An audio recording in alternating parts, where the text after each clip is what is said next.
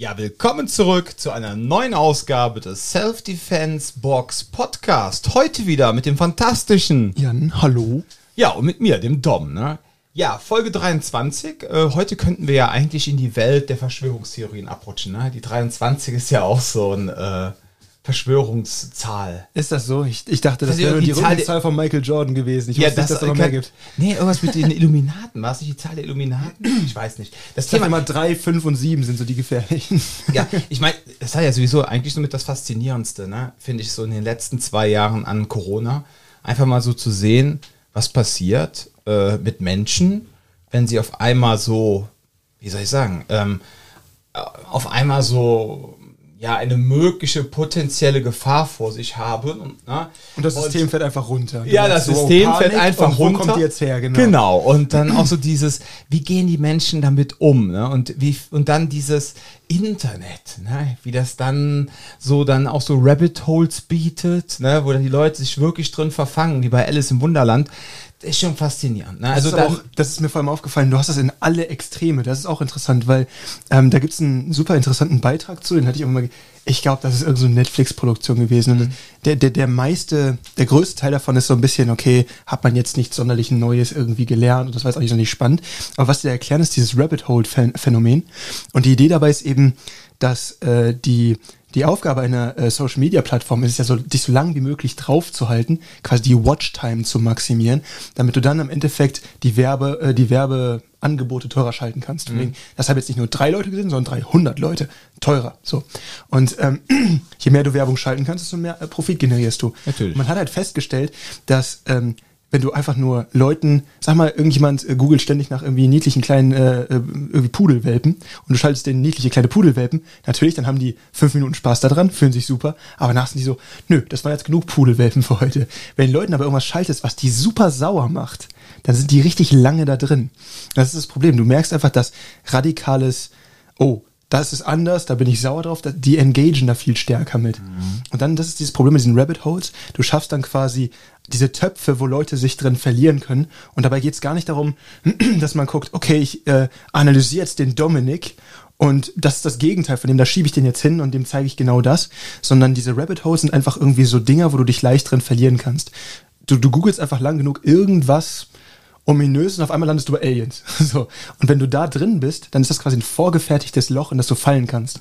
Da gibt es so viel Content für, dass man einfach irgendwie als Algorithmus oder äh, das, was quasi diese Plattform steuert, mehr oder weniger nur versucht, dich in eins dieser vorgefertigten Dinger reinzuschubsen. Das heißt, man guckt einfach, wo ist der Dom am ehesten dran. Bei dir könnte ich dir jetzt, mir jetzt vorstellen, dann hast du den ganzen super tollen Kung Fu, Kraftmager, also dieses ganze super, super abgespaced und da schicken wir dich rein. Oder jetzt zeigen wir dir Waffen-Content oder jetzt zeigen wir dir Aliens oder jetzt zeigen wir dir was auch immer. Und dann schieben die Leute in diese ganz bizarren Schienen ab, wo man halt merkt, okay, und auf einmal hast du Leute, die irgendwie stundenlang am Tag sich damit auseinandersetzen, boah, diese Tiefseekreaturen, die sind aber interessant. Und das ist so dieses Problem. Du musst dir nur etwas geben, wo er sich investieren kann.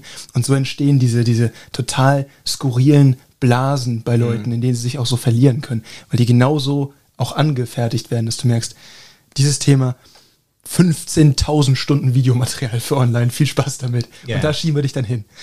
ja, wenn du meinen Feed siehst, ähm, ich glaube von der Self-Defense Box Cologne, Mhm. äh, wenn du da in mein, nicht in mein Feed, sondern in das reingehst, wo- wofür ich mich interessiere, siehst du fast nur noch äh, Hundewelpen, vor allem Molosser, äh, Pferdchen und was war noch? Oh Gott, ich komme gerade nicht drauf. Auf jeden Fall nur so Tritra, Trolala, ne? So Ja. wirklich so. Und ähm, ich hatte das irgendwann mal gemacht, weil ich hatte dann in meinem Insta-Feed, äh, weil ich mich dann immer so, keine Ahnung, irgendwelche ja, so CCTV, also Überwachungskamera-Videos und so angeguckt habe, habe ich irgendwann gesagt, er ist nicht gut. Ne? Meine Frau meinte auch so, ey, Schatz, mach mal ein bisschen äh, so Halblang. ja, ja, so ein bisschen Eigenseelenpflege, ja. Und dann habe ich mir einfach mal morgens beim Essen mal so zwei, drei Wochen lang immer so 15 Minuten nur Tiervideos angeguckt. Und das hat sich irgendwie Insta gemerkt, ja, nach dem Motto, ah, der Typ interessiert sich für Tiervideos. Ja. Und seitdem bekomme ich in meinem Feed nur noch Tiervideos angezeigt. Aber das ist schön, so kleine, süße englische Ja. Bulldoggen, die vom Sofa fallen oder sowas machen. Das oder auch kleine. Ponys. Das ist auch kontrovers. Bushnet 9-11 und auf einmal, das steht irgendwo im Hintergrund, die wollen nicht, äh, die wollen nicht parallel Prime. Nee, ich glaube gerade so bei Instagram, das ist keine sehr kontroverse Plattform, da ist es so, die wird auch möglichst angezeigt. Aber wenn du dich auf Twitter rumtreibst oder so, boah, da alt geht bin richtig, nicht. das ist halt, da geht richtig Dampf ab. Facebook genauso, das sind so. Aber, nee, jetzt mal im Ernst, aber äh, also auf Twitter bin ich ja interessanterweise auch, aber nicht mit meiner Firma. Ich glaube, ich habe mir mal den Account gesichert, damit den keiner wegschnappen kann, aber ich habe irgendwie so das Gefühl, äh, Twitter ist so von allen sozialen Plattformen so die, wo es eigentlich um das Thema Bashing geht. ja. Eigentlich geht es nur darum, wer haut den coolsten Spruch raus, sei es sonntagsabends zum Tatort oder zur aktuellen Tagespolitik oder zu irgendeinem Thema und hoffentlich wird er dann ganz oft geretweetet, ja, so. Und dann denkst du ja so, und alle sind irgendwie so total bemüht, so ein bisschen wie früher auf der weiterführenden Schule. Alle wollen den Klassenclown spielen. Alle wollen den Klassenclown spielen und äh, irgendeiner von denen möchte dann derjenige sein, der den coolsten Kommentar rausgehauen hat und der dann immer weiter geteilt wird, um zu sagen, boah, guck mal hier, ne? So, ähm, wird ja auch so ein bisschen angeheizt. Ich meine, du bist ja nicht auf Facebook, aber da gibt es so eine Seite, das Beste aus Social Media. Ich glaube, die sind auch damals von Vice gekauft worden, von diesem Magazin. Auf jeden Fall, die waren vorher unabhängig und die haben sich halt darauf spezialisiert, so auf äh, Reaktionen im Internet zu bestimmten Themen. Ne? Und ich habe die schon ewig nicht mehr in meinem Feed gehabt, ne? wahrscheinlich wegen den Hundewelpen. Auf jeden Fall. Und ähm, bei denen äh, war das dann auch so. Ne? Also äh, die haben das dann auch, glaube ich, nochmal so vermehrt angeheizt, so nach dem Motto, boah, mal gucken, ob ich es bei äh, das Beste aus Social Media reinschaffe, ja.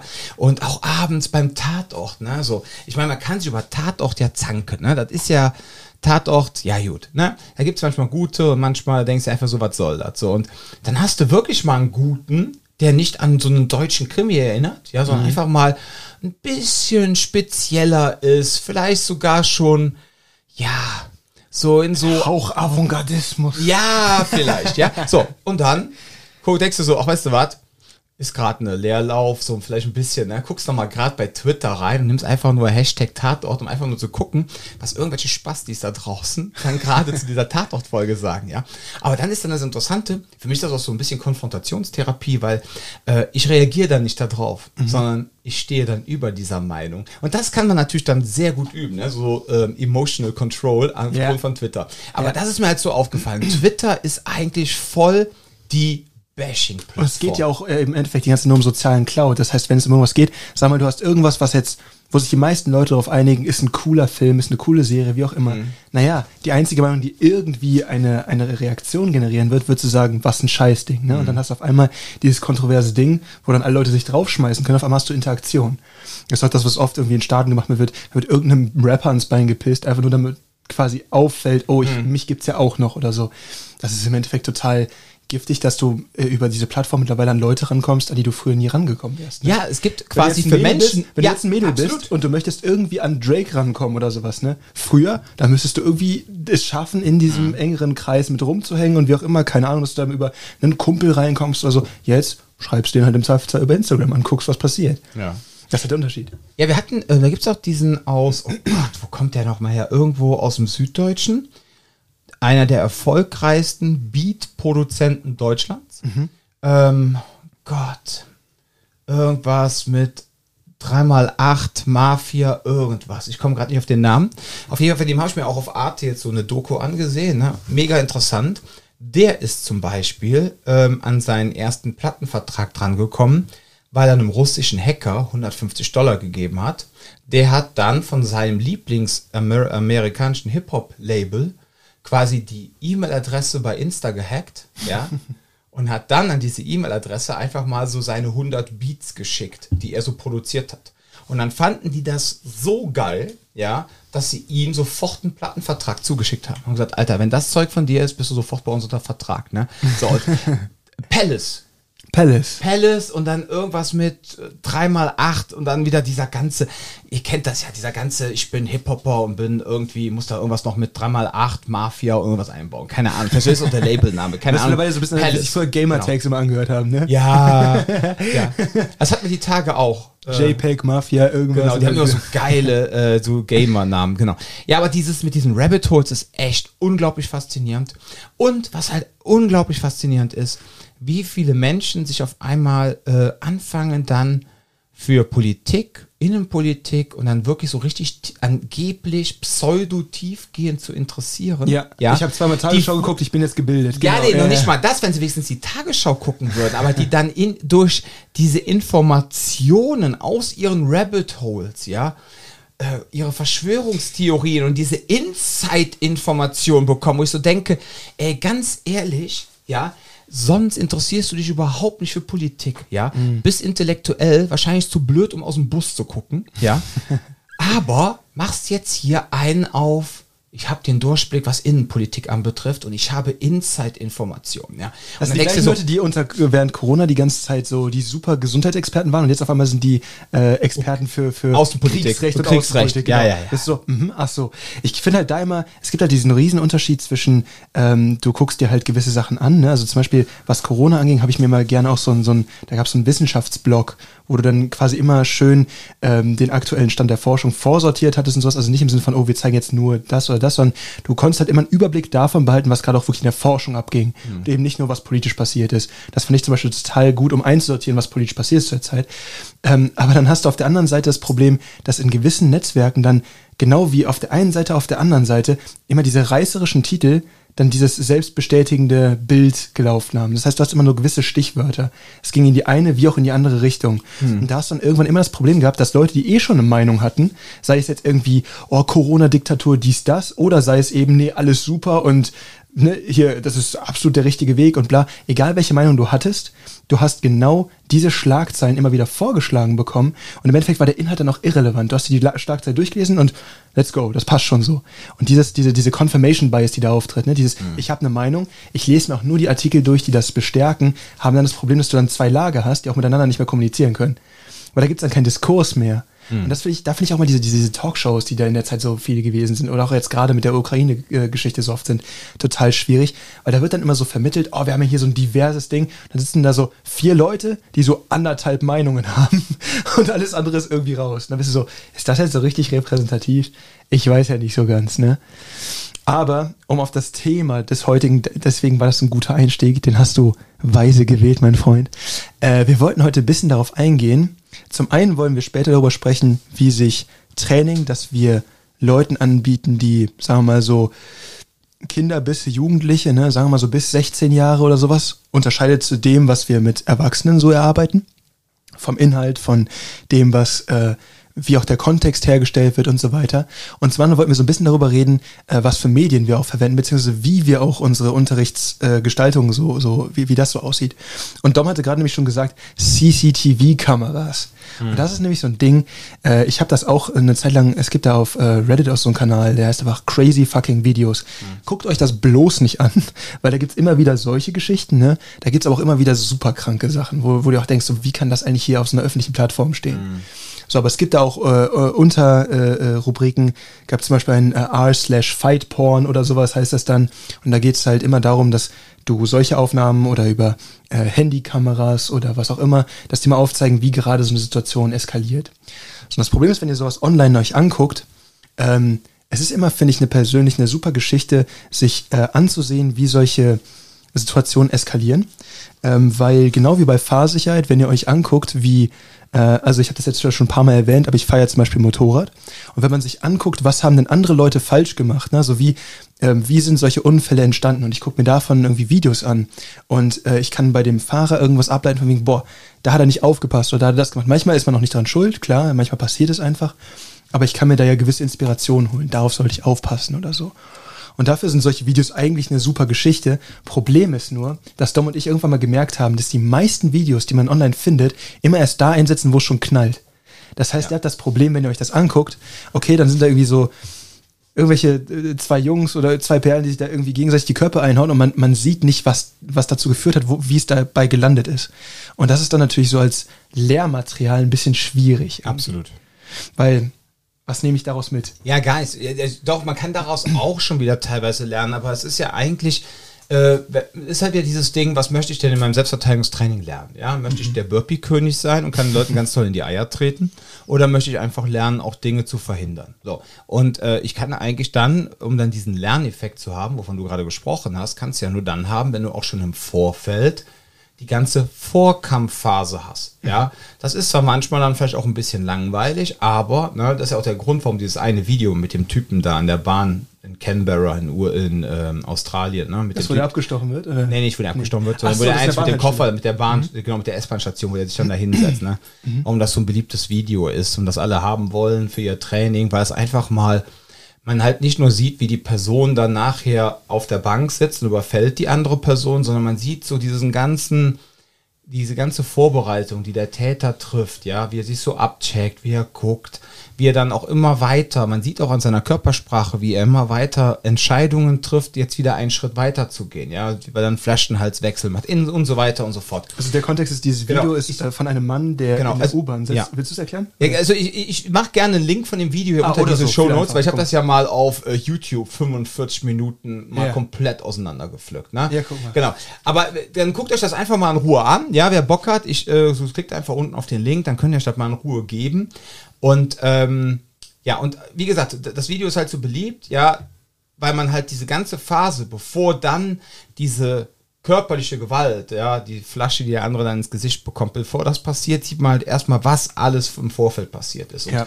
dann sieht man so wirklich diese ganzen Pre-Contact oder Pre-Assault Cues, ja, wie man so schön in der Fachsprache sagt. Und es ist halt äh, ja unglaublich lehrreich. So, und das hast du aber bei den meisten Videos nicht. Sondern hast du, dann geht's halt wieder um das Thema Engagement, ja, ähm, und äh, vor allem jüngere Menschen, ähm, die so unterschwellig äh, ja mittlerweile eine Auffassungsgabe haben, ne, von einem überfahrenen Eichhörnchen, was sechs Wochen in der Sonne gelegen hat, ja.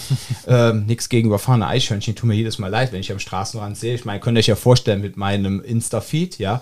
Ähm, ich weine um jedes Eichhörnchen. Und ähm, aber äh, wie gesagt, die Leute haben überhaupt keine Auf, ähm, wie soll ich sagen, keine, keine Aufnahmespanne mehr. Das geht, das muss alles zack, zack, zack. Und dann sieht man halt nur noch Messer rein in den Körper, vielleicht noch drei, vier Mal und dann bleiben die Leute dabei, ja, und man sieht vielleicht dann noch, wie die arme Person ausblutet. Aber da muss man sich mal die Frage stellen, ja, hm. und das ist auch immer so ein Ding, wo dann, falls jetzt äh, Kolleginnen und Kollegen zuhören, wo ihr euch auch bitte immer Gedanken machen müsst, wenn ihr jetzt ein Video gefunden habt und das passt möglicherweise zum Thema des Abends, was ihr besprecht, dass ihr euch dann auch gut überlegt, a, was gibt uns jetzt das Video? Was können meine teilnehmenden Personen jetzt wirklich daraus mitnehmen? Und ähm, muss ich jetzt, äh, ja, ich sag mal, die Schächtszene zum Schluss noch zeigen, wo die Person ausläuft? Oder reicht es einfach? Ich habe mal ein Video gehabt, da hatte ich auch so ein bisschen Vorlauf, ein bisschen mehr. Und dann hat die Person einfach der anderen Person einfach so versteckt das Messer reingerammt. Weil das aber dann wirklich so heftig war, ja, ich sag mal so Fontana di Trevi, aber in Rot, ja, habe ich quasi nach dem ersten Messerstich das Video sofort gecuttet. Und Weil klar war, worum es ging. und habe gesagt, ich, es, es wird jetzt nur noch unschöner und die Person wird auch gleich versterben. Ja, ich möchte euch das aber nicht zeigen, um Gottes Willen. Aber um in dieser Vorphase, ja, so im Erwachsenentraining, den Leuten dann einfach mal so zeigen, pass auf, das und das kann passieren und das war jetzt ein relativ realistisches Szenario, ja. Weil das ist ja auch das Ding. Dieses, was, wenn ich das den Leuten dann zeige, diese Frage ist, ist das für meine Kunden überhaupt relevant, denen das auch zu zeigen? Kann denen das irgendwas passieren? Ja, ich kann denen irgendwelche kranken IS-Videos zeigen, ja, Ja, so, ja, ja, genau, so, aber ja. irgendwie sowas, ja? Ja. und dann so, guck mal, das passiert in der Welt und Allzeit heute, bereit, Krav Maga. genau, und Genau. heute machen wir Anti-Macheten oder Anti-Stromhalsband Heute um den setzen Hals wir uns mit RPGs auseinander. Genau, so, und, ähm, ja, also nicht mit Roleplay-Games, sondern er meint damit die Panzerfäuste, ne? Ja, so, genau. und äh,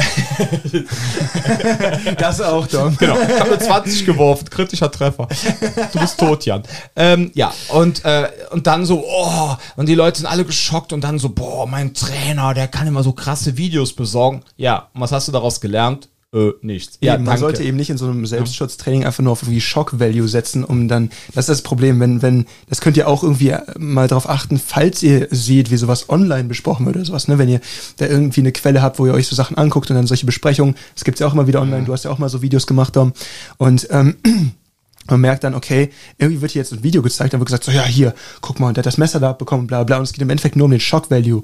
Dann ist die Gefahr dabei zu sehen, okay, will sich da vielleicht gerade jemand einfach nur als, ne, besonders so ein bisschen wichtig tun, weil das Problem dabei ist, wenn ich sowas präsentiere und ich zeige nur diesen Teil und dann möchte ich mich aber mit Zivilisten in diesem Kontext auseinandersetzen, dann ist das Problem auch, dass das, was ich da gerade beibringe, ja auch irgendeine Relevanz für das alltägliche Leben mhm. haben muss und auch vor allem, wenn wir darüber reden, dass gerade um Waffengeschichten äh, geht, da ist die Prävention viel wichtiger als das Kämpfen insofern, als dass wenn ihr kämpft, ist es eh schon, ja, ich meine, da haben wir schon mehrfach drüber gesprochen. Wenn, ja. gegen, wenn ein Messer im Spiel ist, werdet ihr verletzt. Ne? Und da ist halt wichtig zu gucken, was ist so die Essenz, die ich da rausnehmen kann. Wenn ich mir so Videos angucke von irgendwelchen Deppen, die sich irgendwo die Birne einhauen, klar, da kann ich irgendwo noch rausziehen, was ist denn so typisches Verhalten in einem Kampf. Und dafür sind solche Videos auch wiederum äh, gar nicht ja, mal schlecht, weil ich kann immerhin auch noch sagen, als Trainer zum Beispiel, ich gucke mir an, was ist denn so eine realistische Bedrohung. Ich kann daraus auch vielleicht ziehen, jemand, der sich auf der Straße kloppt, welches Skill-Level hat der vielleicht so? Und ähm, dann kann ich da so ein bisschen auch meine eigenen Schlüsse daraus ziehen. Also für Research-Zwecke auch ganz toll. Aber eben auch, um Kunden ab und zu einfach mal zu zeigen, ähm, hey, wie sieht das eigentlich aus, wenn jemand, ne, wie, wie sieht das eigentlich aus, wenn es knallt? Das heißt, die haben eindeutig ihre Relevanz, diese Videos, und die haben auch ihren Nutzen fürs Training. Und es bringt das auch, das mal gesehen zu haben, sich damit auseinandergesetzt zu haben. Aber viel wichtiger in, ich glaube, da spreche ich jetzt für uns beide, in unserer Meinung ist es, dass man sich anguckt, wie, was hätte man im Vorlauf anders machen können, als dass ich einfach nur ein Video zeige, wo die Leute alle sagen, oh nein, clutch my pearls, das ist ja ganz schlimm hier, was ich sehe, was ja auch schlimm ist. Und dann sage ich, ja, und deswegen allzeit bereit, weil damit habe ich keine Lektion, die ich mit nach Hause nehmen kann. Mhm. Wir haben es im Kalender gehabt, ähm, dass wir da auch äh, so ein, zwei Videoanalysen gemacht haben und da ging es immer darum, dass wir nicht nur darüber gesprochen haben, wie kann man sich hier jetzt irgendwie gut kloppen, sondern wir haben das theoretisch gemacht und wir haben gesagt, was sind hier mehrere Schritte, die im Aufbau zur Situation schiefgelaufen sind. Weil gerade taktisches Verhalten, wie bewege ich mich in Relation zu meinem Aggressor, wie kann ich meine Umwelt einbinden, ähm, wie hätte man vielleicht generell verhindern können, ne, indem ich mich vielleicht in eine öffentlichere Position bringe oder sowas, ähm, dass ich überhaupt äh, in sowas reinkomme oder hatte dann eine Person vielleicht Kopfhörer auf oder egal was es ist. Das sind alles Dinge, die nicht direkt mit äh, Burpees machen und in die Nüsse treten irgendwie zu tun haben. Mhm. Und das ist halt so ein Punkt, weswegen diese Videos ganz, ganz wichtig sind. Ähm, aber nehmt sie vernünftig auseinander und versucht vor allem auch eine Antwort darauf zu liefern äh, für die Frage, die das Video stellt. Mhm. Weil die Frage, die so ein Video immer stellen sollte, ist, was ist hier schiefgelaufen? Ja. So, und das finde ich, deswegen sind solche Videos total lehrreich, aber können auch nicht als, also die stehen nicht für sich. Ihr als Trainer oder auch wenn ihr euch das anguckt und ihr macht schon ein bisschen länger Selbstschutz, es ist relevant, sich da anzugucken, was, was nehme ich da jetzt raus mit? Was kann ja. ich daraus überhaupt lernen? Absolut. Und dann sind wir auch direkt bei dem Thema, Thema diese Differenzierung zwischen Kinder, Jugendlichen und Erwachsenentraining. Mhm. Ja. Ähm, da muss man ganz klar sagen, das, was ich halt den Erwachsenen zeige, äh, zeige ich halt nicht den Kleinen, ja. Und man muss halt gucken, was sind jetzt die Probleme der Menschen, die zu uns ins Training kommen. So, jetzt mhm. dürfen ja bei uns ab 15 Jahre, wenn die Person eine gewisse, mental, Reife, eine gewisse Reife hat, mhm. ja, und das halt für die Eltern, für die 15-jährige Person und äh, die Lehrenden äh, in Ordnung ist, darf die Person halt dann auch am regulären Erwachsenentraining teilnehmen, weil ganz ehrlich, wenn du jetzt, keine Ahnung, ein 15-jähriges Mädchen bist, ja, siehst schon aus wie eine junge Frau und äh, wirst jetzt auf der Straße von einem Typen blöde angemacht. Dann hast du genau die gleichen Probleme. Dann hast du das gleiche Frau. Problem und dann kannst du auch zu dem Typen jetzt auch nicht sagen, ey, Entschuldigung, ich bin 15, komm bitte in drei Jahren wieder, ja, weil dann bin ich endlich beim Kraftmager für Erwachsene und äh, dann kann ich mich auch gegen deine Situation verteidigen. Ähm, also da muss man natürlich ein bisschen aufpassen. Ne? Äh, wir gucken dann natürlich schon, wenn wir dann auf einmal einen Abend einen Kurs, mal wirklich so viele 15-Jährige sind es ja gar nicht, aber wenn da mal so ein paar dabei sind, dann bin ich auch nicht äh, mit meinem äh, temporären Tourette ganz so krass, ja.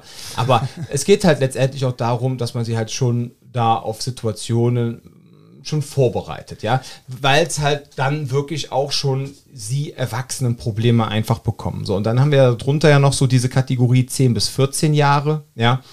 Und ähm, dann darunter 6 bis 9. Ne? Man könnte normal. 6 bis 9-Jährigen machst du jetzt keinen Messerkampf, genau. Nein, man könnte eigentlich nochmal hingehen und sagen, man würde nochmal differenzieren zwischen 10 bis 12 Jahre, ja, so 6 bis 9, 10 bis 12 und dann nochmal halt so 13 bis meinetwegen 16.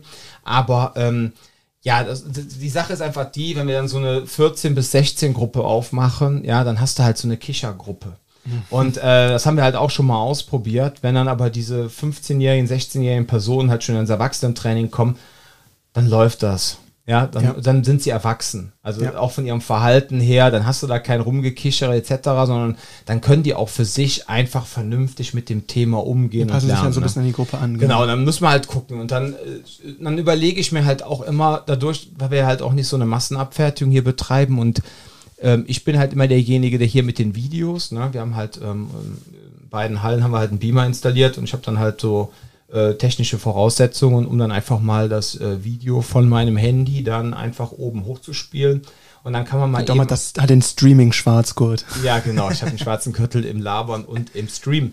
Und ähm, ja, und dann kann man einfach mal eben schnell sagen, so, pass auf, Leute, heute wollen wir uns mit dem, dem Thema beschäftigen. Ich habe euch jetzt mal ein paar Videos gezeigt, um euch aber auch einfach mal zu zeigen, wie ihr in die Situation erst reinkommt. Ja, und das ist halt auch unglaublich wichtig. Und dann zu sagen, so dass der, der Kontext, wenn ich dann sehe, welche Personen sitzen denn heute gerade da und ich weiß, dass die Personen aber vielleicht gerade die Sachen erlebt haben, ja, dann zeige ich das Video nicht, ja, weil ich weiß, okay, das kann ich jetzt heute nicht bringen oder ich rede mit den Personen und sage, pass mal auf, ich wollte heute, also unter vier Augen, ich wollte heute das und das Video zeigen, da drin wird das und das passieren. Nicht, dass dich das dann wirklich triggert, ne? Über das Wort haben wir ja die letzten Male schon mal gesprochen.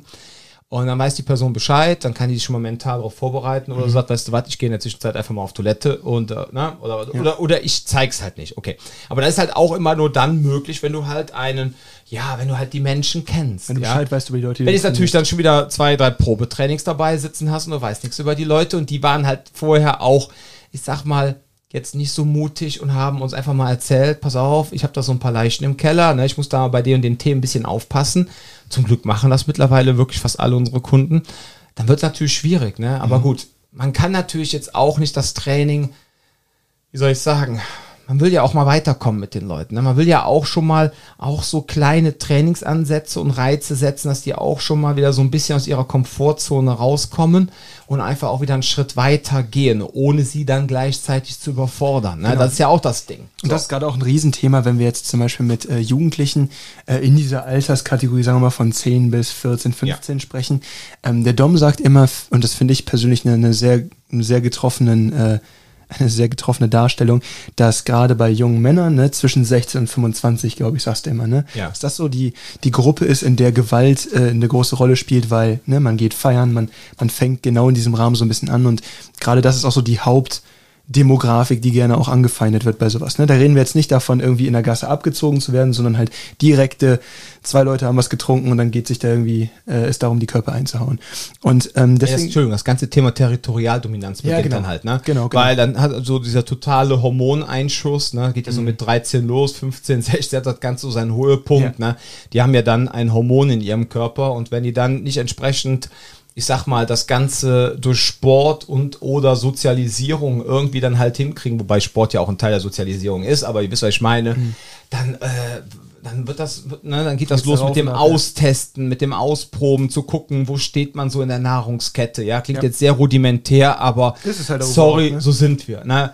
Eine weise Frau hat mal zu mir gesagt, ihr werdet einmal sieben, danach wächst ihr, wächst ihr nur, wächst ihr nur noch. Ne? So, ähm, also von daher. ähm, Mrs. Self-Defense-Box. Genau, und jetzt hast du halt dann äh, einen Siebenjährigen, der voll auf Testo ist, ne, mit Ja. 15. So, herzlichen Glückwunsch. So, Ja. und da, da passieren halt auch einfach die meisten Sachen, ne? Genau. Weil, sind wir mal ganz ehrlich, ja, ähm, Personen, die älter sind als 30 und die abends rausgehen, ja, wenn die sich nicht gerade in Gefilden aufhalten, wo auch ganz viele 15 bis 25-Jährige sind, ja, also ganz ehrlich, ich habe ab meinem 30. Lebensjahr, eigentlich schon so ab meinem 25.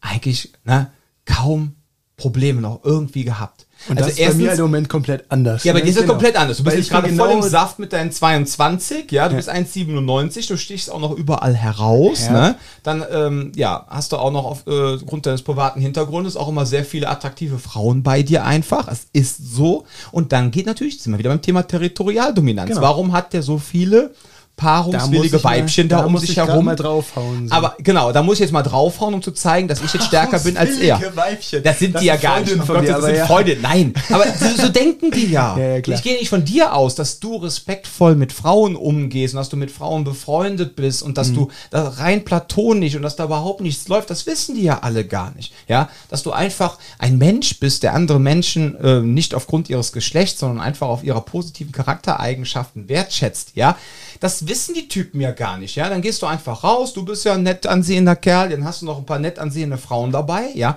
so und dann denken die einfach nur so. Äh, ja, da hast du dann irgendwelche Typen, die dann denken, ja, Moment mal, ich bin ja immer nur mit den hässlichen drei Typen hier unterwegs, ja. Und der läuft da mit den netten Damen rum und zack, schon hast du wieder das Problem. Habe ich dir mal da die Geschichte erzählt aus dem Tam Center? Nee, ich nicht. Center war eine Großraumdiskothek äh, in Frechen. Ja, Das war früher immer so der Puffer. Ähm, wenn man keinen Bock hatte, nach Köln reinzufahren, konnte man ins Tam Center fahren und da waren echt ein paar gute DJs, die auch ab einer gewissen Uhrzeit nicht mehr so Humpty Dumpty Musik gespielt haben. So. Lange Rede, kurzer Sinn, war ein Abend, ähm, wo dann die Technoiden-Klänge, also meine Klänge, dann eher in einem kleineren Raum stattgefunden haben. So, und dann kommt da, ähm, das war so total sinnbildlich, ja, für Territorialdominanz, ja, und Alpha-Männchen-Gehabe. Wir sitzen alle da, was Männer halt so machen, ne, wenn man, wenn man noch früh hat, so 23, 23.30 Uhr, noch nichts getrunken, so, dann Ja. tanzt man ja auch noch nicht, ne.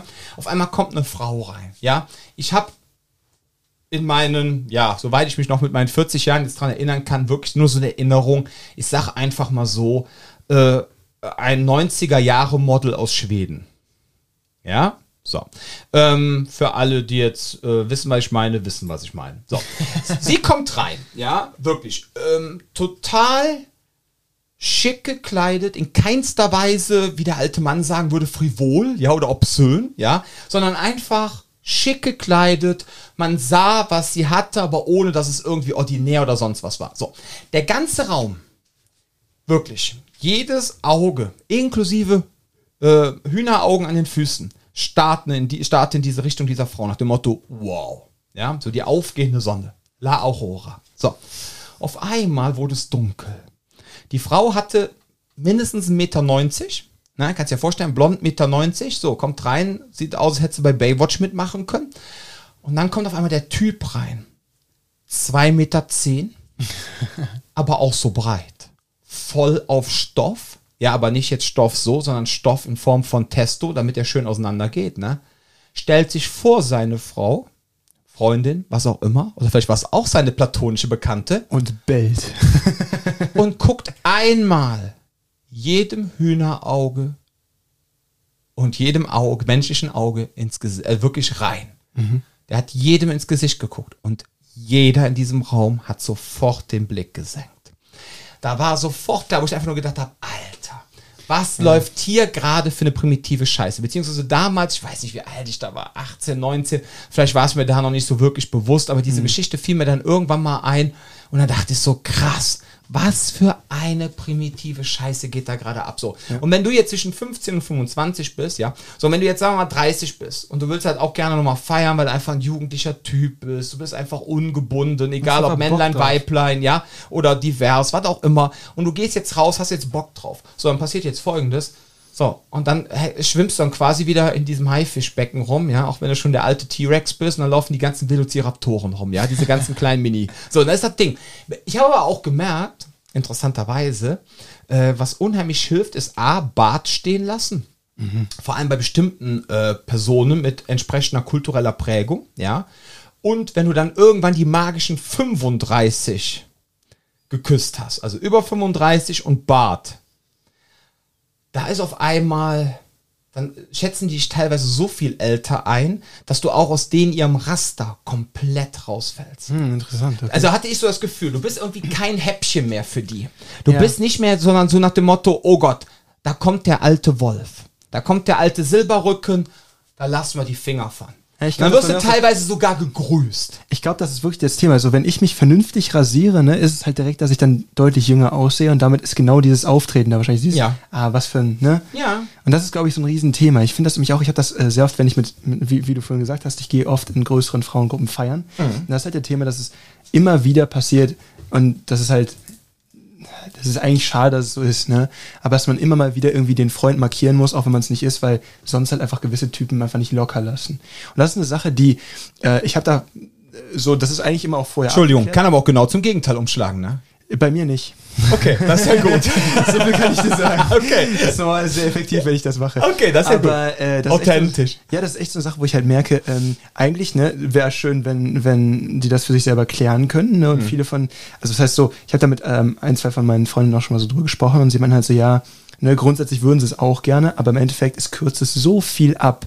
Wenn du einfach quasi dann einmal da stehst, ne, man hat einmal quasi so den, den in Anführungszeichen Freund markiert und dann ist, und das ist wieder der Punkt, wo es so primitiv wird, dann ist so dieses, okay, die ist vom Markt, jetzt wird hier weiter geguckt. Ich weiß nicht, ob das eine Sache ist, ob das eine Respektgeschichte ist oder ob das eine Sache ist, oh nee, da fange ich hier Stress an, da habe ich keinen Bock drauf. Ich weiß nicht, warum das so effizient ist, aber zumindest wenn ich das mache, ist es so, dass normalerweise dann Ruhe ist. Ja, auf, bei dir ist Ruhe und ich kenne auch Geschichten, wo sie dann gedacht haben, wieso hat die so einen Lulli? Dann habe ich vielleicht doch eine Chance. Ich meine jetzt nicht dich. Ja, ja, Sondern meine, so nach dem Motto, oh Gott, was macht die, was macht die da, die Frau da mit diesem Lulli rum? Äh, weißt du was, vielleicht habe ich ja doch Chancen. Mhm. Aber da siehst du da draußen, ne, liebe äh, Person, die da draußen einfach zuhört. Lieber Zuhörender. Genau.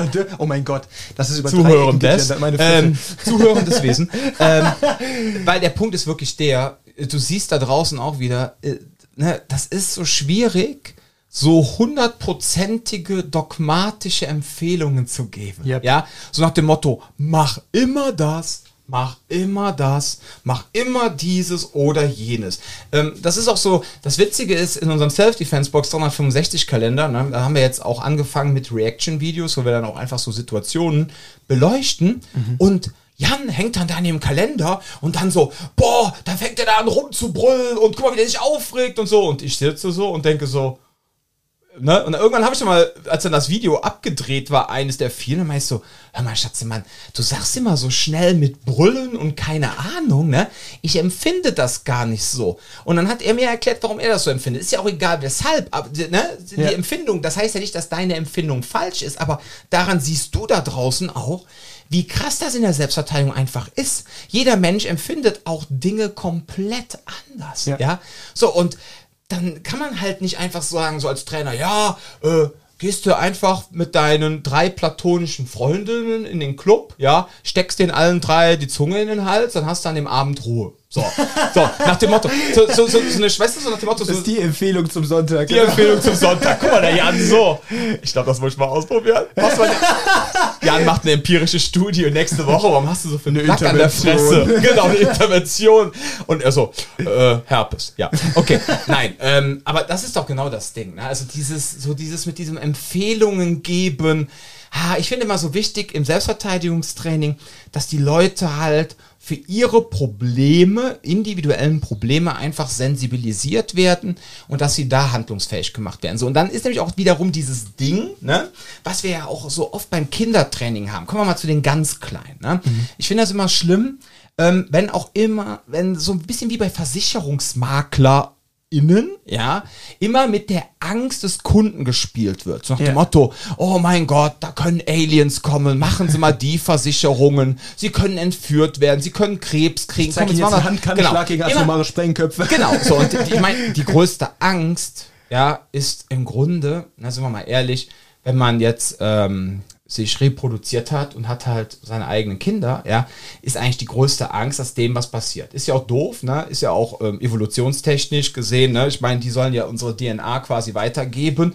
Die, die, ihr Lieben da draußen, wenn ihr das jetzt hört, ihr braucht keine Kinder zu machen, um Gottes Willen, ihr dürft auch so glücklich werden, aber letztendlich unterschwellig läuft das ja so ab. Das Programm nach dem Motto, reproduziert, hoffentlich reproduzieren die sich auch wieder so. Mir ist das vollkommen egal, ne? Nur so. Aber der Punkt ich krieg ist. da gerade so ein Bild im Kopf, wie du deinem Sohn so die ganzen Gummis durchpiekst. Hör auf jetzt. Ja. Aber dieses, dieses Schlimmste ist doch wirklich, das habe ich jetzt auch heute noch bei meinen Kiddies gesagt, ist so das Schlimmste für mich persönlich ist, wenn ich irgendeinen von euch verliere, bevor ich gegangen bin. Ja, dieses Ding, weil diese Vorstellung, dass meinem Kind etwas passiert und dass das nicht mehr wiederkommt, ähm, oder verstört wiederkommt und wirklich nachhaltige Schäden hat, das ist für mich so mit das Schlimmste, was ich mir vorstellen kann, ja. Und dann kann ich das natürlich verstehen, wenn da draußen natürlich ähm, jetzt die Eltern zum Beispiel immer Angst haben, mein Kind wird möglicherweise entführt. Ja, so immer der magische weiße Bus, ja, ähm, ist ja immer, äh, immer der, der weiße Bus. Ich weiß Bus. gar nicht, ähm, ja, und dann immer die besagte Marke aus Niedersachsen, ja, mit den zwei Buchstaben, ja, immer so ein Bus, ja, immer weiß, ja, als keine Ahnung. Äh, dann denke ich mir immer so, haben die Pedos kein Geld? Ja, müssen die immer den Wagen in weiß nehmen, weil das günstiger ist in der Grundausstattung, ja. Nein, ich will mich jetzt gar nicht despektiert über das Thema äußern, aber ich denke mir so, mein Gott, was dann da immer aufgebaut wird, auch in den sozialen Medien, ja. Mhm. Und dann sehen auf einmal irgendwelche Leute auch die Busse irgendwo anders. Aber sie sind gar nicht da, diese Busse, ja, sondern die Leute, irgendjemand hat das ins Netz reingesetzt, behauptet, er hätte da irgendwas gesehen, ja, manchmal habe ich auch, also bei uns damals die Geschichte hat sich sogar so aufgelöst, dass ähm, das Kind von seinem Vater angesprochen worden ist, der es in seinem Auto abgeholt hat. Ja, so, aber also das heißt, in dem Fall war gar nichts, aber irgendeine Mutti schrieb dann da im Internet, damals äh, äh auf Facebook, oh, mein, da ich, wir haben gesehen, wie ein Kind von einem angeblich fremden Mann aus dem weißen Bus angesprochen worden ist. So. Und dann ging das so richtig steil, ja. Dann, das war, da sieht man, das war auch wieder so ein Beispiel von Fluch und Segen des Internets. Weil, wie, dann haben sie dann überall woanders den Bus auch gesehen, obwohl der gar nicht existierte, der, also zumindest nicht der Bus mit dem vermeintlichen äh, Täter, ja. Und überall haben die Leute dann, äh, ja, ihre weißen Kaninchen gesehen, ja, und haben gedacht, oh mein Gott, da drüben wieder ein weißer Bus, oh mein Gott, der steht vom, vor der äh, Grundschule und so. Also, oh, dann, also ich finde, das ist natürlich super, wenn man jetzt im Internet ist, man hat da vielleicht irgendwie, äh, es wäre jetzt wirklich etwas passiert, ja, und es wäre wirklich nachweislich etwas passiert und dann gibt die Polizei eine Warnung raus. So wie sie es ja auch äh, ganz oft bei anderen Dingen tut, wo sie dann sagt, ja, pass auf, da ist jetzt das und das passiert, wir sind auf der Suche nach dem Täter, etc., ja, äh, halten Sie bitte die Augen auf. Aber wenn dann die Leute da anfangen im Internet, dann da so eine, ja, ich weiß gar nicht, äh, dann, dann da, ja, ich will nicht anfangen mit Selbstjustiz, um Gottes Willen, ne? aber wenn die dann da anfangen, da so eine kleine Pseudo-Jagd draus zu machen, ja, und machen dann alle anderen Leute verrückt, obwohl nachweislich dann nichts passiert ist, ne, auch eine, also finde ich ganz, ganz schlimm und das ist halt wieder, ah, da, das sind dann so diese Momente, wo man natürlich das Internet auch absolut verflucht, ne, genauso wie äh, bei diesen Rabbit Holes, ja, ähm, ja, äh, ganz schlimm. So, und worauf ich jetzt hinaus will, ist, das Schäppige ist natürlich, was ich nicht gut finde, wenn natürlich dann auch äh, Mitbewerber gerade auf diese Ängste setzen. Ja, ja so Urängste. Diese Urängste total, nach dem Motto, schick dein, deine Kinder zum Selbstverteidigungstraining, damit, mhm. wenn es entführt wird, sich verteidigen kann. Ja, ähm, ganz, ganz schlimm. Da gab es auch mal einen Verein, ähm, die haben auch Kinder sicher äh, gemacht, ne, angeblich, mit so einem Wochenprogramm. Und äh, Interessante war, die Person, die dieses Ding geleitet hat, war ein ehemaliger Polizist. Ja. Und das zieht halt immer so, nach dem Motto, boah, der ehemalige Polizist. Ach so, ja. Thema hatten wir schon. Ne? So, warum der, der ehemalig ist, muss man sich mal die genau. Frage stellen. Ne? So. Und ähm, das Faszinierende war halt immer, die haben dann auch äh, die in ihr Verein, da gab es dann irgendwann mal vor, boah, ich weiß gar nicht, wann das war, äh, vor über zehn Jahren, mhm. hat damals das äh, Landesamt von Baden-Württemberg, ne, Jugendlandesamt, Landesamt für Jugend, was auch immer, haben sogar eine Infobroschüre rausgegeben und haben vor diesem Verein gewarnt. Aufgrund von, weil die halt nur mit so Täter, also vor dem bösen schwarzen Mann, losgelöst jetzt von der Hautfarbe, ja, die haben quasi mit Feindbildern gearbeitet mhm. und haben dann, die Kinder haben dann ähm, von Montags bis Donnerstags in der Schule trainiert und wurden dann freitags auf dem Schulweg überfallen. Also kontrolliert überfallen. Kontrolliert mhm. überfallen von einem Trainer. Aber die Kinder wussten nicht, was auf dem Schulweg passiert. Aber ihnen wurde gesagt, wir machen jetzt irgendwas oder war es wirklich einfach nur unheimlich? Die Eltern wussten, ich glaube, die Eltern wurden Bescheid gesagt, aber den Kindern nicht. Die Kinder wussten nicht. Boah, das ist schon Uh, schwierig. das ist dann mal eine, äh, ja, ein Szenario-Training. So. Und dann denke ich mir so, wow, jetzt muss man sich mal klar die Frage stellen. Also ich habe ja eben schon eingangs gesagt, ja, wie schrecklich diese Vorstellung ist, wenn unseren Kindern was passiert. Aber man muss halt immer, finde ich, das in Relation setzen zu der Wahrscheinlichkeit, wann passiert das wirklich. Und wie groß ist die Wahrscheinlichkeit, wenn du dann dein Kind in ein Kindertraining setzt und da wird ähm, jetzt losgelöst von dieser Truppe, sondern auch wenn man jetzt zu irgendwelchen anderen Kraftmager-Anbietern geht, ja, die ja auch dann, war ja auch, war auch so lustig, da war, was heißt lustig, traurig, äh, da war vor über, oh mein Gott, äh, da haben wir noch in Euskirchen gewohnt, eine Zeit lang. Und da war auch, ähm, da ging es in den sozialen Medien wieder der weiße Bus, der von der Schule gesehen worden ist. Ja, dann ja, wurde ja. der auf einmal nicht nur bei uns in der Eifel gesehen, sondern auch drüben in Siegburg. Und dann war irgendein Mitbewerber, der hat dann direkt geschrieben, ja, heute Abend bin ich mit meinem, äh, mit meinem Bus direkt zum Training gefahren. Also und, wenn er so einen Bus und besitzt, dann haben wir er direkt auch einer dann, sein, Genau, oder? und dann haben wir den, genau, und dann haben wir den Kindern direkt mal gezeigt, wie sie sich verteidigen, wenn sie in einen Bus reingezogen werden. Und dann wie viele Eltern da drunter geschrieben haben, boah, ich finde das super, dass ihr Kinder stark macht und dass ihr jetzt so auf die Wünsche der Eltern eingeht. Und dann denke ich mir so, wow, okay, jetzt kehren wir mal gerade wieder zu dem zurück.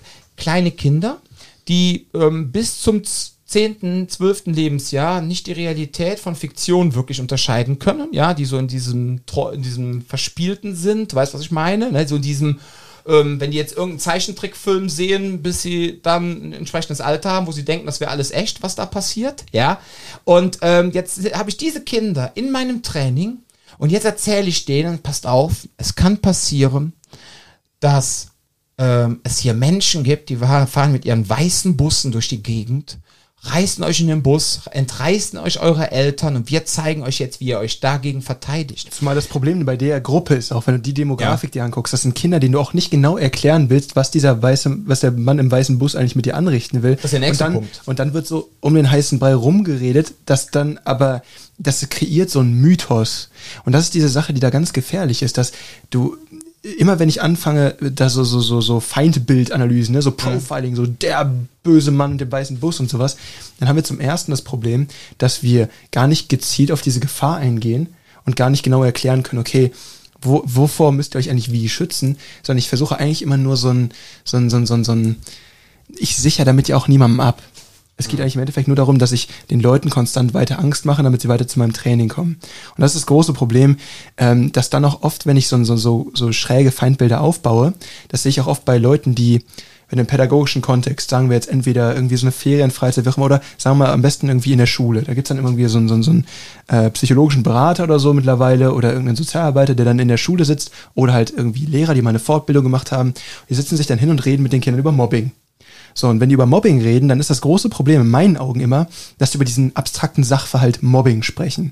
Dann wird immer erklärt, ja, und das ist, wenn alle auf einen draufgehen und bla, und dann, dann sind die Kinder so, ja, ja, das ist ja ganz böse, und das ist ja, ne, das ist ja, und dann gibt's hier den Guten, da, oder was heißt nicht den Guten, dann gibt's hier das Opfer und es gibt den Täter und klare Differenzierung, der gegen den, und die Täter sind ja alle ganz böse, und das macht man nicht, das ist ja Bubu. So, und dann äh, in der 5-Minuten-Pause wird der Kevin wieder ge gemobbt. Und das ist das Problem, dass oft das Problem ist, die Transferleistung zu machen zwischen einer, ich sag mal, abstrakten Problembeschreibung, die wir gerade gemacht haben, und das dann auf sein eigenes Verhalten zu übertragen.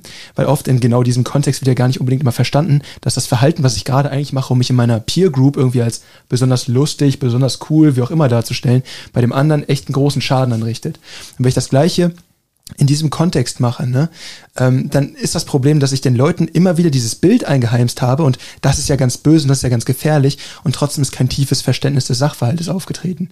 Sondern ich habe eigentlich im Endeffekt weiter nur, ja, das, was ihr wisst, da haben wir jetzt weiter reingehauen in die Kerbe und haben jetzt euch den Mythos vom bösen Mann im weißen Bus erzählt, aber es kommt nichts rum dabei. Ja. Und da ist halt auch Außer, dass das Kind möglicherweise traumatisiert wird und eine Angst vom Leben bekommt. Ja, weil überall, wo weiße Busse sind, ist ja gefährlich. Und Eben, so, ja, stell ne? mal vor, du fährst mit deinem Kind auf einmal irgendwo in den, ich sag mal, arabischen Raum, wo überall weiße Autos rumfahren aufgrund der Hitze, ja.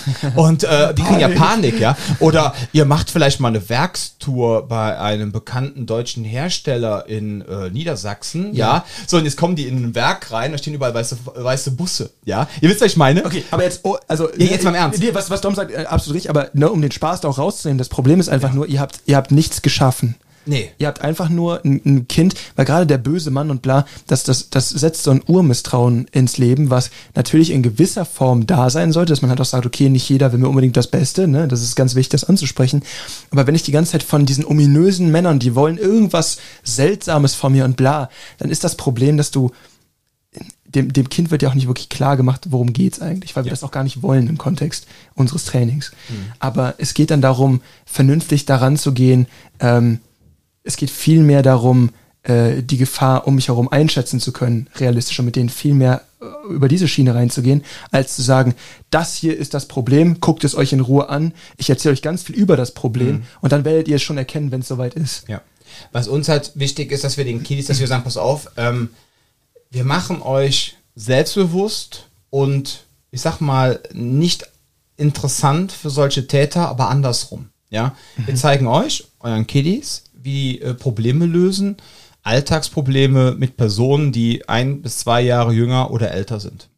Und wenn die darüber dann Selbstbewusstsein sammeln, ja, und sagen, pass auf, ach, ist gar kein Thema, wenn dann wieder der XY aus der vierten kommt, ich bin ja erst in der zweiten und der wird mir blöd und ich kann dem schon im Vorfeld sagen, pass auf, ich möchte das nicht und er lässt mich in Ruhe oder ich kann mich vielleicht auch körperlich verteidigen, was auch immer, ja, ähm, dann entwickelt er auch ein Selbstbewusstsein. So, und wenn dann diese Person, diese kleine Seele, ja, über die Straße läuft und jetzt kommt in, in 1 zu 100 Millionen, jetzt der weiße Bus angefahren, ja, ich muss mal aufpassen, dass ich diesen Namen der Marke nicht nenne, ähm, weil im Training... Irgendwo so ein Sponsoren, den wir gar Genau, nicht das, haben. das verlieren wir unsere Sponsoren, genau. ähm, ähm, ja, äh, dann Kennst du schon Clark? da bist du auf einmal drin. So.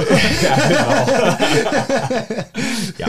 ähm, dann, dann, und dann kommt der, diese Person an und denkt so, oha, äh, dieses kleine Wesen, was da gerade langläuft, was ich jetzt gerade gesehen habe als Täter, hm, die sieht schon so aus, oder er oder es oder was auch immer, sieht so aus, als würde diese Person, also, ne, die kleine Person, die kleine Seele einfach Stress machen. Als ob es einfach ein unbequemes Ziel wäre. Das wird, ein unbe das wird ein unbequemes Ziel sein. So, und das schaffen wir auch, ohne dass da äh, Ängste aufgebaut werden, die möglicherweise sogar traumatisieren, ja, mit dem unbekannten Dritten, ja, wo dann auch die Kiddies gar nicht wissen, wie der Jan jetzt gerade auch so schön ausgeführt hat, was passiert da eigentlich mit mir? Das ist ja, keine Ahnung, das ist ja für die Kinder emotional, als wenn man die einfach vor eine große dunkle Höhle stellt, ja. Man so, möchte, ja genau, wenn man es nicht anspricht. Und wenn man es anspricht, dann traumatisierst du da eventuell dann irgendwie Zwölfjährige, weil denen zu erklären, was das bedeutet, ist so viel.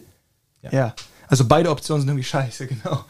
So, und deswegen bauen wir die Kinder lieber so auf, dass sie halt so mit ihren Alltagsproblemen klarkommen und dann äh, darüber hinaus selbstbewusst werden. Ja, wir haben da auch ganz viele tolle Spiele. Wir machen auch ähm, sehr viel, ähm, ja, mit ähm, wirklich so Selbstbewusstsein stärkenden Spielen. Wir machen vor allem auch ganz viele Spiele, wo ähm, sie in der merken, dass sie in der Gruppe auch stärker sind. Genau, da- das ist nämlich auch. ganz wichtig. Ganz ehrlich, ihr da draußen, ja, ich habe ja auch schon mit meinen Kindern oft genug gerangelt. Und als die noch unter zehn Jahre alt waren, ja, da war niemals in einer körperlichen Konfrontation auch nur der Ansatz einer Chance.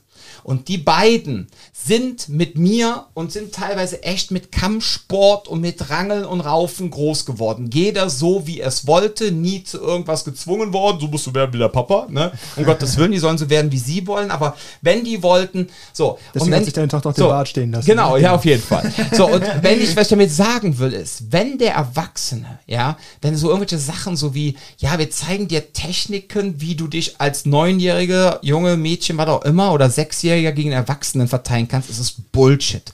Wenn ich einen von den Kindern mir nehmen, also äh, packen möchte, schnapp ich mir den, knall den ins Auto und dann ist der Drops gelutscht. Genau, ja? darauf wollte ich auch hinausgehen. So, das, das große Problem ist, wenn dir vermittelt wird, und das ist halt dieses Problem mit falscher Sicherheit, wo ich auch immer in meinen Trainings sehr viel Wert darauf lege, dass ich auch den Erwachsenen das nahebringe. Ähm, wenn ihr wirklich an einen Punkt kommen wollt, dass ihr in Szenario X, Y und Z so und so sicher seid, dann ist das ein wahnsinnig intensives Lernprogramm. Ihr müsst wahnsinnig viel investieren. Und ich kann euch nur so viel mitgeben, wie wir auch in dieser Trainer-Kundendynamik dann gerade auch hinbekommen, sag ich mal. Und das Problem ist halt, wenn ich äh, Eltern dann dieses Gefühl gebe, eure Kinder sind jetzt mit dem kleinen Wuchsi-Fingergriff ausgestattet und damit können die jeden Pedo umlegen, ohne zu zucken mit der Wimper, dann ist es halt so eine Sache, naja, äh, täusche ich da nicht jemandem gegenüber eigentlich komplett vor, was ich auch gar nicht erbringen kann. Und deswegen ist halt ganz wichtig, zum einen natürlich die Selbst, die, die, die, da haben wir auch in der Folge mit Sophia, könnt ihr auch nochmal zurückhören, ich glaube, es war Folge drei oder vier oder so, ähm, dass wir auch über, äh, ich sag mal, Selbstwirksamkeit gesprochen haben und im Rahmen des, dieses Selbstschutztrainings. Aber zum anderen ist halt auch wichtig zu verstehen für Kinder, ähm, wir gehen mit diesen Kindern oder mit diesen Jugendlichen eben auch durch, welche Option habt ihr denn eigentlich? Und gerade, auch wir können es da immer noch abstrakt halten, aber ähm, wir können da vom, gleichen, äh, vom Kleinen natürlich auch ins Große hochskalieren, dass selbst wenn es um eine Prügelei geht oder egal um was, da hatten wir heute zum Beispiel im Kurs noch drüber gesprochen, ähm, dass wenn zum Beispiel eine, sich eine Traube bildet und zwei Leute keilen sich dann. Ne? Das werden Kids natürlich nicht empfehlen, da irgendwie zwischenzuspringen und dann irgendwie la John Wick da die Leute umzulegen, was eh Quatsch ist. Aber äh, viel mehr darauf einzugehen, diese Traube von Menschen, die da rumstehen, sind alles Menschen, die sich fragen, okay, wenn ich jetzt reingehe, da bin ich alleine in dem Eingriff, den ich da gerade oder in dem Zugriff, den ich da gerade irgendwie äh, eigentlich einleiten möchte, unter dem ich anfange als jemand, der sich diese Frage stellt, die Leute in der Umgebung zu motivieren und gezielt anzusprechen, dann habe ich auf einmal, ich bin nicht allein in der Situation, da stehen ja 30 Mann drum. So, aber da muss man zum Beispiel mit den Kindern mal drüber gesprochen haben, damit die Leute auch verstehen, wie kriege ich andere Menschen eigentlich für meine Sache gerade mobilisiert und Ja. sowas. Und das ist zum Beispiel viel relevanter, als denen dann irgendwelche coolen Spinning-Kicks zu zeigen, die im Endeffekt eh nichts bringen werden. Wir versuchen da ehrlich und offen zu sein und zu sagen, hey, das sind die realistischen Dinge, die wir da an den Tag bringen können, das sind so die Konzepte, die wir mitgeben können, aber wir können keinen Zehnjährigen ähm, irgendwie ausstatten, sodass er gegen einen 120 Kilo, ähm, wie hast du gesagt, äh, weißer Busfahrer sich behaupten kann. Es geht darum, so viel Kontext herzustellen, dass wir in dieser Situation immer noch ein breites Handlungsarsenal haben. Und diese Sachen werden hier halt kontextbezogen ähm, so beigebracht, dass man sagt, okay, ihr lernt es hier in dem Kontext, aber im Zweifelsfall ist es da auch anwendbar. Weil wir auch zum Beispiel, wenn es um sowas geht wie abgezogen werden oder sowas, da haben wir zum Beispiel heute auch drüber gesprochen. Also bei den Jugendlichen. Wenn Bei er sagt, da haben wir heute drüber gesprochen und Training. Jan meint damit unser erstes Summercamp, was wir ja durchgeführt haben. Genau. Für Personen von 10 bis 14 Jahren. Genau, und die sind halt genau in dieser Demografik, über die wir gerade sprechen. Und da ist halt der Punkt, dass wir zum Beispiel auch darüber sprechen wollten, ähm, dass wenn ich jetzt irgendwo angequatscht werde, sei es in der Schule, sei es irgendwo in der Öffentlichkeit, am Hauptbahnhof, was weiß ich wo, und jemand, ähm, ich glaube gerade in der Schule ist das relevant von wegen, hey, hier, dein Handy, das hätte ich gerne, sowas in die Richtung, ne? Auch wieder kontextbezogen. Aber dann möchte man auch zeigen, okay, vielleicht ist es ein bisschen mehr als einfach nur, ich hätte gerne ein Handy. Vielleicht wird ja irgendwann mal so eine, eine Klinge gezeigt oder sowas und man muss da eben mit umgehen lernen. Und wir bringen den dann nicht bei, stürzt euch da rein und ne, wie auch immer, sondern dann war es wirklich ein, ein konzentriertes Training, wie rücke ich eigentlich adäquat meine Wertsachen raus. Ne, und dann auch mit den Kids mal durchzusprechen, hey, das Handy ist absolut nicht so wichtig, ne, und sprecht das mit euren Eltern ab. Weil wenn dann in dieser, in dieser Stresssituation auf einmal der, der Impuls aufkommt, oh nein, das neue iPhone 13, Mama hat doch gesagt, passt da gut auf. Und auf einmal kommt da dieser Typ mit einem Messer und ich so, ah, das kann ich doch gerade gar nicht hergeben. Und so Dinge müssen halt auch durchgesprochen werden. Und das ist natürlich im Kleinen geübt und im Kleinen besprochen, aber auch das hat wieder Implikationen für viel mehr. Und dann möchte man mit den Jugendlichen halt auch das in einem Rahmen ansprechen, dass es für sie praktisch auch einen Nutzen hat und trotzdem nicht darüber irgendwie reden, wie viele unterschiedliche Körperöffnungen ich mit einem, mit einem Messer noch irgendwie jemandem zufügen kann, sondern es halt auch altersgerecht präsentiert haben. So haben die Leute dann, die zu diesen Trainings kommen, eine realistische Einschätzung der Situation, ohne dass sie da direkt irgendwie rauskommen und sich denken, überall sind irgendwelche bösen Männer mit Macheten, die auf mich warten. Ja, absolut. Ja, und äh, wie gesagt, diese Sachen mit den Jugendlichen, ähm, also bei den Kiddies geht es halt auch bei uns viel um Rangel und Haufen. Ne? Also die Genau. 6- bis 9-Jährigen schlagen bei uns gar nicht, weil diese Hand-Augen-Koordination ist auch bei denen noch gar nicht da. Deshalb können die meistens auch erst ab der vierten Klasse, spätestens fünfte, äh, Tischtennis spielen, ne? weil Auge-Hand ist echt ein Problem. Ähm, und äh, deswegen, hm, und man muss natürlich auch sagen, jetzt bei den ganz Kleinen, wie gesagt, bei den Kindern, sechs bis neun Jahren, ähm, ne, Augen-Hand-Koordinationsproblematik und natürlich auch Schlagen total verpönt. Ja, in der Schule, so vollkommen klar. Deshalb lieber Rangeln und Raufen zeigen. Äh, dann kann man immer noch sagen, ja, ich habe hier nur ein bisschen geschubst und ich habe ein bisschen rumgerauft, ja, als wenn der jetzt was weiß ich, der Alexander dem, keine Ahnung, dem Max einfach mal einen schönen Slap oder die Nase, äh, Slap gibt oder einen Handballen stoßen, die Nase ist kaputt. Ne? Deswegen lassen wir das zum Beispiel raus. Bei den Jugendlichen, die lernen dann natürlich auch schon schlagen, weil das auch schon eher so denen ihr Problem wird. Ja. Aber um, das haben wir diese Differenzierung zwischen stark und sicher machen, äh, sicher machen bedeutet halt auch für Kinder, äh, wie der Jan eben das so ganz kurz angesprochen hat, dass wir denen halt auch sagt, pass auf, wenn Mama und Papa meinen, äh, sie müssten euch jetzt äh, das alte iPhone geben, ja, weil das das Firmenhandy ist, sind selbstständig, keine Ahnung, zwei Jahre äh, Handy abgeschrieben, jetzt kriegen die das neue Firmenhandy und jetzt kriegt der Sohnemann, Sohne Tochter, äh, ne Tochter, ne was Sohnemann und Sohne, Tochter find ich äh, gut. Tochter Frau, ja, ähm, und bekommt dann äh, das äh, alte iPhone, iPhone 12 Pro irgendwas. So, hat dann immer noch einen Restwert von 1200 Euro bei den Dingern. Ne? Und jetzt läuft sie dann mit dir durch die Gegend, dass man halt den Kindern auch sagt, auch von den Eltern, ja, ey, pass mal auf, wenn jetzt jemand kommt und will dir das Handy abziehen, ja, rück's bitte raus. Und nicht den Kindern sagen, ja, pass mal auf, das Handy ist teuer, ja, äh, da, dass da bloß nichts dran kommt. So, jetzt kommt auf einmal dann eu, äh, euer Kind in die Situation, wo es überfallen wird, ja, und traut sich dann nicht, das Handy rauszugeben, fängt womöglich noch an, da um ihr Leben zu kämpfen, weil sie äh, mehr Angst quasi vor den Konsequenzen der Strafe zu Hause hat, als vor dem, was ihm passieren kann, wenn es darum kämpft. Ja? Das hört sich jetzt Weil- erstmal absurd an, aber es ist Nee, es wirklich ist nicht so. zu vernachlässigen. Der, der, der Punkt ist nämlich der, weil ich sag mal so, die Strafe, die dein Kind zu Hause von dir möglicherweise bekommt, ist für für es ja auch real, ja, auch für den 10- bis 14-Jährigen. Es weiß ja, was Mama und Papa machen, wenn es sich nicht benimmt. Was, egal, was du jetzt für eine Strafe wählst. Aber diese Konsequenz, so, ne? jetzt um dieses, genau, und sei es Enttäuschung und sich jetzt um das Handy zu kämpfen und gar noch vielleicht abgestochen zu werden, ja, äh, wegen dem Handy, diese Konsequenz, ja, ist dem ja gar nicht bewusst. Die ist fern. Das ist nämlich Die ist genau so das fern. Problem. Das ist nämlich der Punkt, deswegen ich auch vorhin meinte, dieses Leute mobilisieren oder sowas. Wir müssen, ähm, da haben wir auch schon drüber gesprochen, über dieses Einfrieren. Wir müssen Leuten ja Handlungsoptionen eröffnen, Mhm. damit sie diese auch wahrnehmen können. Und wenn ihr jetzt aber jemanden da habt, der einfach das Problem hat, dass dieses, okay, jetzt, jetzt steht jemand mit einer Waffe vor mir oder sowas, das ist so fern. Und auch zu verstehen, was das eigentlich so bedeutet oder sowas. Und dann gibt es aber dieses sehr reale, schon erfahrenes Muster von, oh nein, wenn Mama und Papa sauer sind, dann ist das Kacke. Ähm, und sie hat mir doch gesagt, ne, allein sei es, dass, dass, dass das Elternteil enttäuscht ist. Mir wurde mein Handy damals in der Schule aus, aus dem Rucksack rausgeklaut. Meine Fresse, habe ich mich da äh, auch geschämt für. So, ne? Dieses, Mann, ich sollte darauf aufpassen und jetzt so. Und ähm, dabei geht es viel weniger darum, dass da wirklich eine rationale Abwägung getroffen wird in dem Moment. So, äh, Handy oder Leben? Hm, ich glaube dann lieber Handy. So, weißt du, das ist ja nicht, wie es läuft. Sondern es ist einfach nur eine Impulsentscheidung und scheiße, ich weiß nicht, ob ich es hergeben kann. Und allein, wenn es, wenn, wenn der Gegenüber merkt, okay, hier läuft gerade ein Prozess ab, das ist gerade nicht gut, das läuft nicht, wie ich mir das vorstelle, dann kann es sein, dass die Stimmung kippt. Und deswegen total wichtig, dass ihr über sowas mit euren Kindern redet, wenn ihr Kinder habt, oder es in eurem Training auch so integriert und darüber sprecht. Das sind Sachen, die gerne irgendwie unter Tisch fallen, die aber wahnsinnig relevant sind für solche Situationen. Ja, wir haben das gemacht. Wir haben den Kindern ja gesagt, pass mal auf, wer von euch hat alles ein Handy? Ja, ja, äh, haben eure Eltern gesagt, wer bei, von, bei wem hat wer, haben die Eltern gesagt, passt bloß auf das Handy auf, ne? Haben sie eine bestimmte Anzahl gemeldet und dann so, pass auf, heute Abend beim Abendbrot, ne? Sprecht mal drüber. Sprecht mal bitte drüber, wie ihr euch verhalten solltet. Könnt ihr ruhig sagen. Wir haben heute, also wir reden jetzt wieder von den 10- bis 14-Jährigen. Wir haben heute das Thema gehabt, was ist, wenn ich abgezogen werde? Ja, Mhm. wie verhalte ich mich da? Unsere Trainer sagen, gib das Handy raus, bevor nachher äh, dir irgendwas passiert. Ja. Ja. Und ähm, ist das auch okay für euch? Und wenn ihr dann als Elternteil da draußen auch sagt, ja, Alex, ist in Ordnung, dann rück das Handy raus, ja. Du solltest es nicht einfach verschenken, das 1200 Euro Teil, ja. Ach, guck mal, äh, keine Ahnung, im Zoo gibt's immer so Kisten, da kann man so eine alten Handys reinwerfen, ne? Okay, komm, werfe ich das neue Handy einfach mal da rein, das zwei Jahre sich alte, gut, ja, da genau. kann es recycelt werden, ne? Also, äh, das natürlich nicht. Also man soll jetzt nicht lapidar damit umgehen, aber wenn jetzt einer kommt und will mich damit wirklich, also mich überfallen, dass man einfach das verdammte Ding rausrückt, dass man sein Kind dann einfach auch so den Rücken stärkt. So, und ganz ehrlich, und das soll jetzt kein, ich weiß, das Problem ist echt, wenn man jetzt alleinerziehend ist, egal ob Männlein, Weiblein, ja, oder man halt viel arbeitet. Ich weiß, das Leben wird immer teurer und man will seinen Kindern ja auch was bieten und dann meint man, man muss halt viel arbeiten. Manchmal ist es so, manchmal muss es auch nicht sein.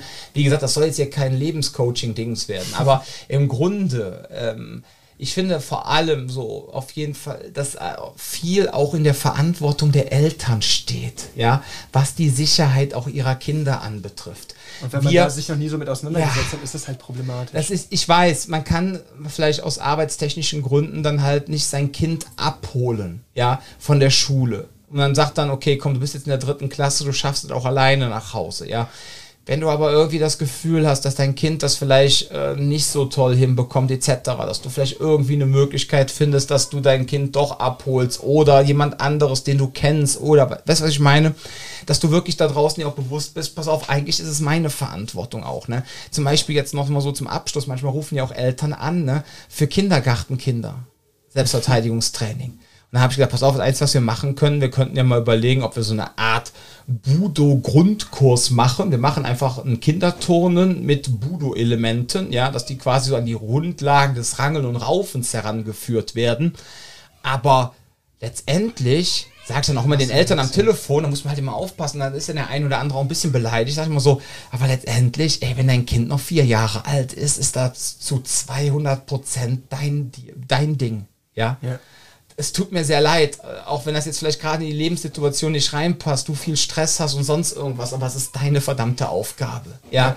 Und diese Verantwortung dann an so ein kleines Wesen unter sechs Jahre abzugeben, eigentlich schon unter zehn, ist halt manchmal wirklich auch schwer und auch diese mit dieser Verantwortung ich glaub, auf diesen kleinen denken, Schultern. Die Verantwortung ne? an uns abgeben, aber sie geben sie tatsächlich an ihr Kind weiter. Nein, nein das meine ich ja. Ich meine nicht an uns. Nein, nein, ich meine an uns nee, könnt ihr eure Kinder glaub, gerne abgeben. Nein, um Gottes Willen, ich meine, ich glaube, die Verantwortung auf euer Kind abzugeben. Ne? Ich weiß, ich ja. glaube, ich habe das nur das Gefühl, dass viele Leute denken, okay, ich, ich schicke mein Kind zum Selbstschutzunterricht und dann ist die Verantwortung bei uns, das irgendwie abzusichern. So. Ja, ja. Und das ist das Problem, was ihr tatsächlich in dem Moment macht, ist, wir können eurem Kind viel zeigen, aber wir können eurem Kind auch nicht jetzt irgendwie, äh, wir können das jetzt auch nicht mit Schusswaffe ausrüsten und sagen, hier, viel Spaß auf dem Kindergartenweg. Das war bei diesem äh, This is America oder sowas, diese, diese, diese oh, von Sascha Baron Cohen, Ja, ja, ich weiß, was das Musikorn und so. Ja, ja. Und das ist halt das Problem, das können wir dem Kind nicht bieten und das im Endeffekt äh, ist diese Verantwortung dann beim Kind. Und auch was ihr euch als Erwachsene auch immer wieder fragen müsst, das sind auch so Sachen, nicht nur bei Kindern, auch bei euch. Geschichten wie, ähm, wir haben da auch im Kalender, glaube ich, drüber gesprochen, dass wenn, ähm, wenn ihr bedroht werdet oder wie auch immer, und es ist irgendwas im Spiel, keine Ahnung, ähm, dass man entweder, dass man halt auch versteht, ähm, wenn ich ein Handy in der Hand habe zum Beispiel, ne, dass ich nicht auf die Idee komme, Sekunde, ich packe das mal kurz weg, jetzt können wir uns ballern. Also entweder ich baller mit dem Handy oder ich lasse es fallen. Auch so Sachen, wo viele Leute gar keinen, ne, in, in, im Stress sind dann so Automatismen, die kicken, weil ihr das aus eurem Alltag gewohnt seid. Und dann zu verstehen, das hat hier gar keinen Platz. Das sind so Sachen, die auch oft mal irgendwie einfach mal angesprochen werden müssen, weil sich viele Menschen da auch nie Gedanken drüber machen. Zu Recht. Ich meine, wie oft passiert euch das? So, und das sind halt Sachen, die sind so ein bisschen unsere Aufgabe, da manchmal so ein bisschen den Blick drauf zu lenken. Ja, ja. Also wir unterstützen also gerne in, innerhalb unseres Trainings, soweit wir können und versuchen da auch wirklich eure Kiddies stark und sicher zu machen. Aber äh, wenn ihr eure Kinder dann abends schon mal komische Fragen stellen und dann irgendwelche Freigaben gerne von euch hätten, ja.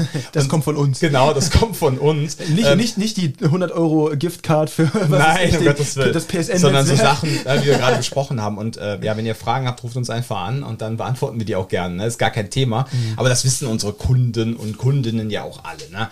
Nur ihr da draußen, damit ihr auch einfach mal so eine Vorstellung davon bekommt, was uns so durch den Kopf geht, dass es uns einfach wichtig ist, diese kleinen Seelen und selbst wenn sie noch 14 Jahre alt sind, selbst dann sind es noch teilweise kleine Seelen, ja, dass man denen halt, dass man sie halt vor allem unter 10, ne, dieses Ding mit dem Unbekannten im also hier im äh, weißen Bus, ja, dieses, dass man diese Abwägung trifft, pass auf, entweder ich lasse jetzt mein Kind traumatisieren, wie hoch ist die Wahrscheinlichkeit, dass sie wirklich von jemandem entführt wird, oder halt ähm, mache ich es einfach über den Weg des Selbstverteidigungstrainings selbstbewusster. Es lernt sich mit eigenen Problemen, also mit ernsthaften, für sich realen Problemen auseinanderzusetzen, entwickelt darüber das Selbstbewusstsein, ist dann für potenzielle Täter halt nicht greifbar, ja. Und bei den älteren Kindern halt auch, ne?